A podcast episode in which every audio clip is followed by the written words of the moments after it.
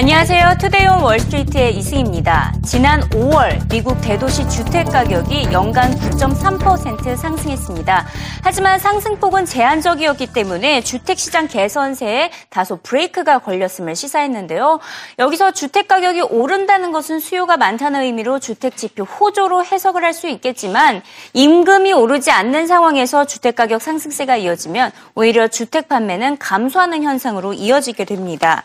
실제로 최근 잠정주택과 신규 주택 판매 모두 감소한 바가 있었죠. 여전히 주택을 구매하는 것보다 임대하는 것을 선호하고 있는 추세인 것을 알 수가 있습니다. 그래프에서 빨간 선을 한번 보시면 빨간 선은 이제 주택을 구매하고 있는 사람들의 비율을 나타내고 있는데 최근 들어서 특히 이천십 년 이후에 급격하게 감소하고 있는 것을 알 수가 있습니다. 하지만 반면 주택가격은 지난 이천십이 년 삼월 이후부터 꾸준히 상승세를 이어왔는데요. 지난 이 년 동안 이십칠 퍼센트 상승하면서 오를 만큼 많이 올랐다라는 평가가 나오고 있습니다. 이제 주택 시장의 한계점에 도라, 도달하고 있다는 평가인데요. 이와 관련해서 로버트 슐러 교수는 가격 상승폭은 점점 더 둔화될 것이며 추가 십 퍼센트 상승만 남았다고 내다봤습니다. What I find particularly interesting is that on a seasonally adjusted basis, nationally home prices are falling. Only a smidgen, three-tenths of one percent. But uh, the way these markets go, that could possibly be a turning point. Like pending home sales are down, uh, new home sales are down. So there's, a, there's see, some clear evidence of a weakening. Now, the market has been very strong since twenty twelve. It's up twenty-seven percent since March of twenty twelve. It's been a huge boom. The question is, what would end that boom? Uh, I, I don't. It might continue. This might be a little downward blip, and it might continue going up. But I, you know, I kind of think it's not going to go up a lot more. Maybe ten percent more before a correction. 시장은 이번 주 에프오엠씨 회의 결과도 주목하고 있습니다. 연준이 이번 달에도 예외 없이 자산 매입 규모를 백억 달러 축소할 것으로 예상했는데요. 현재 삼백오십억 달러에서 이백오십억 달러로 줄어드는 셈이고요. 이어서 구월 달에 에프오엠씨 회의가 있는데 그때 또 백억 달러 그리고 시월에 백오십억 달러를 축소해서 완전히 종료할 것으로 예상이 되고 있습니다. 이에 따라 연준의 대차 대조표 규모는 현재 사천백육십억 달러인데요. 연말에는 사천팔백억 달러까지 늘어났습니다. 늘어날 것으로 예상되고 있습니다. 씨엔비씨가 월가 전문가들을 대상으로 설문조사를 한 결과 삼십사 퍼센트 응답자가 완화 정책이 마무리되면서 부정적인 여파가 나타날 수 있다고 우려했는데요. 어, 예를 들어서 주가의 폭락이나 경기 침체, 인플레이션 상승 등을 우려하고 있었습니다. 하지만 우려하지 않는다라는 응답 비율도 삼십사 퍼센트로 똑같았습니다. 그래서 이번 결과는 큰 의미가 없다는 해석이 나오고 있고요. 이 대부분의 전문가들은 현재 연준의 정책 결정은 지지하고 있는 것으로 나타났습니다. 칠십오 퍼센트가 현재 속도로 자산 매입 규모를 줄여야 한다고 응답했고요. 금리 인상 시기로는 내년 팔월로 예상을 했습니다. 그 폭은 일 퍼센트까지 오를 것으로 내다봤습니다. 최근 제임스 블라드 세인트루이스 연은 총재가 내년 일 분기 에 금리 인상에 나설 것이라는 등 일부 메파 위원들의 의견이 간간히 전해지고 있는데요. 그럼에도 불구하고 내년에도 역시 비둘기파적인 성향을 띠게 될 것으로 전문가들은 내다봤습니다. About, you know, twenty-five percent, a quarter of our thirty-six respondents say the odds are even. It could end either way. Smoothly, thirty-four percent. Badly, thirty-four percent as well. So there is a tie in the market. You want to understand why this market is where it is? It's because you have this tie between those bracing for, how do we define badly? A recession, a stock market crash, or high inflation. So twenty, thirty-four percent and thirty-four percent, a third of each of our respondents saying that. Let's move on and take a look at the next screen here. How much slack is there in the economy? A big, big determinant of wh- where Fed policy will be. And you can see about forty-nine, forty-eight percent say there's a lot of slack when it comes to labor, and some is about under under forty percent there. But how about the production capacity? They say there's some. So pretty much agreement with Janet Yellen on this issue here, that there's a lot of labor slack in the economy. Moving on, taking a look at the next screen. Fed policy is too easy, about forty-nine percent, and just over forty percent say it's just right, and not many people think it's too tight. So increasingly when I look at the commentary, I see people saying that the Fed is behind the curve. Bob Ruska? 에프오엠씨 회의 이후에도 발표될 에이디피 민간 고용지표와 미국 노동부의 고용보고서도 주목해야 합니다. 이 고용지표에 가장 예민하게 반응하고 있기 때문인데요. 이런 가운데 한 가지 호조는 전해졌습니다. 오십 명 이하 직원들로 구성된 중소기업들의 고용지수는 백일 점 일일로 늘어났습니다. 여기서 백일 선을 넘어섰다는 것은 중소기업들이 지속적으로 고용을 늘리고 있다는 의미인데요. 이에 대해서 중소기업 직원들의 임금도 매년 이 퍼센트씩 오르고 있는 것으로 나타났습니다. Yeah, we had a little uptick from the June number, and this has been consistent. You know, Becky, all year we've had, uh, right through the first seven months, we've had it very positive, over one hundred one on the index, which shows a continued slow, steady, sustained growth in small business employment coming from the Paychex I H S Small Business Index.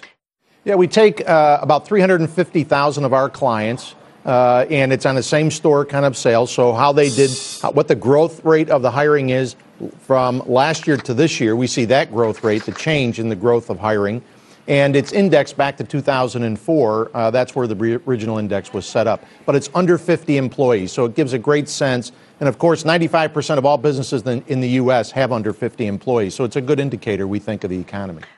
It is part of the index, but we're seeing about a two percent increase in net pay Uh, year over year right now in small business. We're also, the interesting thing we're seeing now is we're digging a little deeper into the jobs that are increasing in small business, and it's been discretionary income type jobs, personal service, pet care, laundry services, and I think that's a good sign because discretionary income is starting to be spent a little bit in these in these areas. 마지막으로 기업 실적 소식도 짚어보는데요. 대형 제약사들의 실적이 전, 어, 긍정적으로 전해졌습니다. 화이자의 머크 모두 시장 예상치를 상회했는데요. 혁신과 인수합병 호조에 따른 현상이라는 분석입니다. 최근 들어서 제약사들은 법인세 논란에 휩싸여 있는데요. 지금 인수합병을 통해서 본사를 영국으로 옮기려고 하고 있기 때문입니다. 하지만 전문가들의 입장에서 봤을 때는 법인세 대신 연구 개발에 사용한다면 더 큰 성장이 가능하기 때문에 이 같은 이전에 찬성한다는 입장이 더 많이 전해지고 있습니다. Beat revenues for the first time in I can't remember when. Um, both companies beat earnings, and um, we see Merck raising guidance today. And I think, you know, what's really important is that this group continues to outperform, and uh, there are a number of drivers. One is that innovation um, was was. said to be dead, and what we're seeing is tremendous innovation, not just in large pharma, but in biotech. Um, we've seen generous returns of cash to investors by both of these companies, as well as large cap pharma, and a high level, obviously, of, of M and A, which I'm sure we'll talk about. It is a global industry, right? Right. Everybody is competing um, for the same people, the same R and D, the same opportunities. Um, and fundamentally, U S companies, U S-based companies are at a disadvantage, disadvantage. because of our tax code. Right. Um, and the less money that's paid in taxes, the more money that goes um, to innovation. Um, and I think that it is a scathing indictment of our tax policy.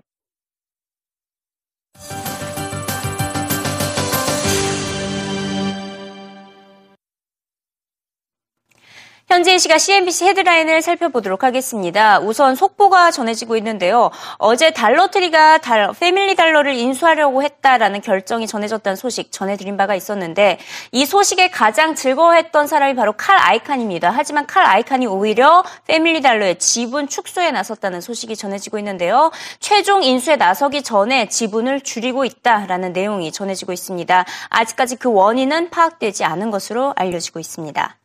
아, 지금 탑으로 올라오고 있는 헤드라인부터 살펴보면요. 결국 유럽연합이 러시아에 대한 강도 높은 경제적 제재를 가하는데 최종 합의를 했습니다. 냉전 이후에 가장 강대, 강도 높은 경제 제재로 파악이 되고 있고요. 러시아 최대 국영은행이 유럽연합 영내 주식과 채권 발행을 금지시키는 것을 더해서 러시아의 금융, 에너지, 방위산업에 대한 전방위적 제재가 포함이 됐습니다. 또 에너지 장비와 무기 수출도 전면적으로 금지하기로 결정했습니다. 이렇게 러시아 러시아가 국제무대에서 스스로 소외시키고 있다며 유럽연합이 더욱더 경제적 제재를 강화할 것이라는 입장을 재차 강조하면서 실제로 제재에 나섰다라는 소식이 전해지고 있습니다. 아르헨티나가 또다시 또 한 번의 디폴트 위기에 몰린 것으로 나타났습니다. 당장 하루 안에 미국 헤지펀드들에게 십오억 달러의 어, 규모를 상환해주지 못한다면 디폴트를 맞이하게 되는데요. 이렇게 될 경우에는 아르헨티나의 경제 쇼크에 빠질 것이다. 큰 충격의 소용돌이에 휩싸이게 될 것이라는 경고성 메시지가 전해지고 있습니다. 만약에 디폴트를 선언하게 된다면 올해 경제 성장률 일 퍼센트 더 둔화돼서 마이너스 성장률 이어갈 것으로 예상이 되고요. 경기 침체 심화와 인플레이션 상승도 불가피해 보입니다. 이는 곧 외국인 자본 유출로 이어질 것이고 자금 조달까지 어려워질 것으로 보이는데요. 페소화의 대규모 평가 절하로 어, 국가 경쟁력 역시 둔화될 것이다라는 어, 최악의 이슈들이 계속해서 전해지고 있습니다. 최근 이렇게 전 세계적으로 불안한 소식이 많이 전해지면서 금값 강세 전망에 힘이 다시 실리고 있다는 소식을 씨엔비씨가 전하고 있습니다.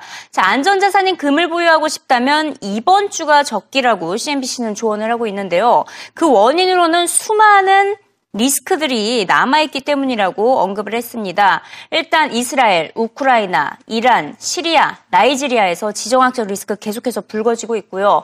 중국은 베트남과 일본을 대상으로 영토 싸움까지 하고 있고 북한의 경우에는 최근에 백악관과 펜타곤의 핵실험을 하겠다고 위협을 한 바가 있습니다. 이에 대해서 앞서 언급했듯이 아르헨티나는 디폴트 직전 위기... 위기 디폴트 위기에 직면한 상황이고요. 어, 서아프리카 국가들은 지금 에볼라 바이러스에 시달리고 있는 상황입니다. 전 세계가 이렇게 불확실성으로 가득하다 보니까 이럴 때일수록 금에 대한 수요가 더 높아지고 있다라고 씨엔비씨는 전하고 있고요. 실제로 최근 육 주 동안 금값 강세의 베팅, 육 주 연속으로 금값 강세에 대한 베팅에 자금이 몰리고 있는 것으로 나타났습니다. 네, 이렇게 지금 전 세계적으로 불확실성 이슈가 많은데요. 아이엠에프는 특히 크게 두 가지 리스크가 글로벌 경기 회복에 방해가 될 수 있다고 경고를 했습니다. 그 두 가지 리스크 바로 첫 번째는 선진국의 출구 전략, 그것도 어, 가파른 속도로 진행이 된다면 경기 회복에 방해가 될 것이다라고 경고를 했고요. 이에 더해서 신흥국의 성장 둔화도 우려했습니다. 특히 이 두 가지 리스크가 동시에 진행이 될 경우에는 글로벌 경제 성장률이 이 퍼센트 둔화될 것으로 예상을 했고요.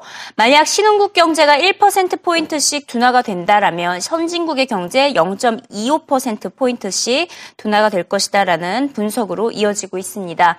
이 선진국의 출구 전략 속도 조절과 신흥국의 구조적 개혁이 필요하다고 아이엠에프는 조언하고 있습니다.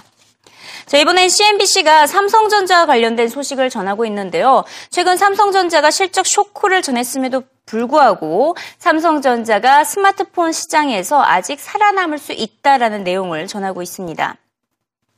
네, 에이비아이 리서치 애널리스트가 여전히 스마트폰 판매량 삼성전자 제품이 일 위의 자리를 지키고 있다고 전하고 있는데요. 올해 일 분기 판매량에서 삼성전자 스마트폰이 일억 천삼백만 대로 애플 아이폰 판매량 사천삼백칠십만 대보다 이 점 오 배는 더 많이 팔렸던 것으로 나타났습니다.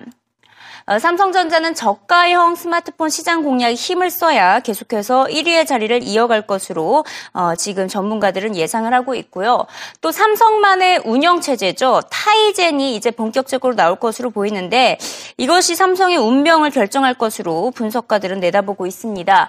애플의 아이오에스처럼 다양한 앱을 보유하고 있어야 경쟁력을 키울 수 있는데 지금으로서는 타이젠으로 경쟁력 키우는 것이 어려워 보이기 때문에 구글의 운영체제 안드로이드 이들을 버릴 수는 없을 것이다라고 전문가들은 내다보고 있고요.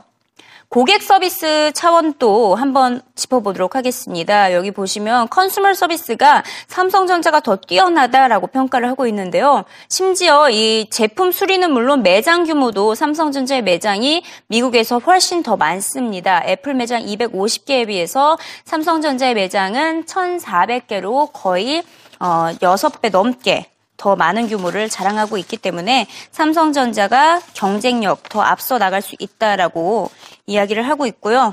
어, 마지막으로 그래프 하나 살펴보도록 하겠는데요.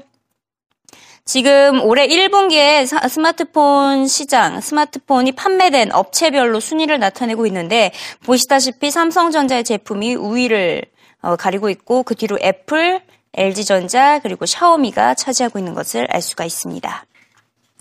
자, 마지막으로는 웨어러블 기기의 진화가 본격화되고 있다라는 소식을 전해 드리도록 하겠습니다. 아, 다소 흥미로운 소식인데요. 지금 웨어러블 기기 하면 지금까지는 스마트워치를 많이 소식을 전해드렸었는데 이번에는 스마트 신발까지 출시되고 있다는 소식입니다. 자, 인도의 한 벤처기업이 리첼 슈즈라는 스마트 신발을 개발했습니다. 이 진동으로 길을 알려주는 신발인데요. 이 신발 안에 블루투스가 내장되어 있어서 스마트폰과 연동돼서 구글의 지도 서비스의 목적지를 입력하면 앱의 명령에 따라 신발은 좌우로 진동을 하면서 길을 알려주는 방식입니다. 주로 자전거 애호가들이 이를 사용하고 있다라고 하는데요. 약 십오만 원 정도라고 보시면 되겠고 이미 이만 오천 건의 선주문이 음, 받아졌다라고 씨엔비씨는 전하고 있습니다. 이제 구월부터 판매된다는 이 제품이 얼마나 성황리에 판매될지 주목이 되고요. 자, 이에 대해서 이제 호텔 업계에서도 모두 스마트한 이 모바일 경쟁 시제로 어, 접어들고 있습니다. 힐튼 호텔이 이제 앞으로 카드나 열쇠 대신에 스마트폰으로 체크인은 물론 객실문을 열 수 있는 기술을 채택했다고 하는데요. 내년부터 본격적으로 도입을 한다고 합니다. 힐튼 씨이오로부터 모바일 경쟁력이 강화된 호텔 서비스에 대해서 자세히 알아봅니다. What we're rolling out and by the end of this year we'll have everywhere in the world is e-check-in with room selection, with the ability to upgrade your room or order amenities in your room pre-arrival. Um, when you then get to the hotel to check in, because we have your honors number, all you have to do is go to the desk and get a key. You don't even have to have I D or any or credit card or anything because we already have all that information. But uh, what will be coming very soon, and we're going to start rolling out in two thousand fifteen, and over the next couple of years we'll have globally, is the next step in the, in the process, which is going to be the most important, which is straight to room. So they're using your iPhone, your Android, whatever personal digital device you have, you'll be able to check in, you'll be able to select your room, order amenities, upgrades, you'll be able to check out, you'll also be able to use it to get into your room.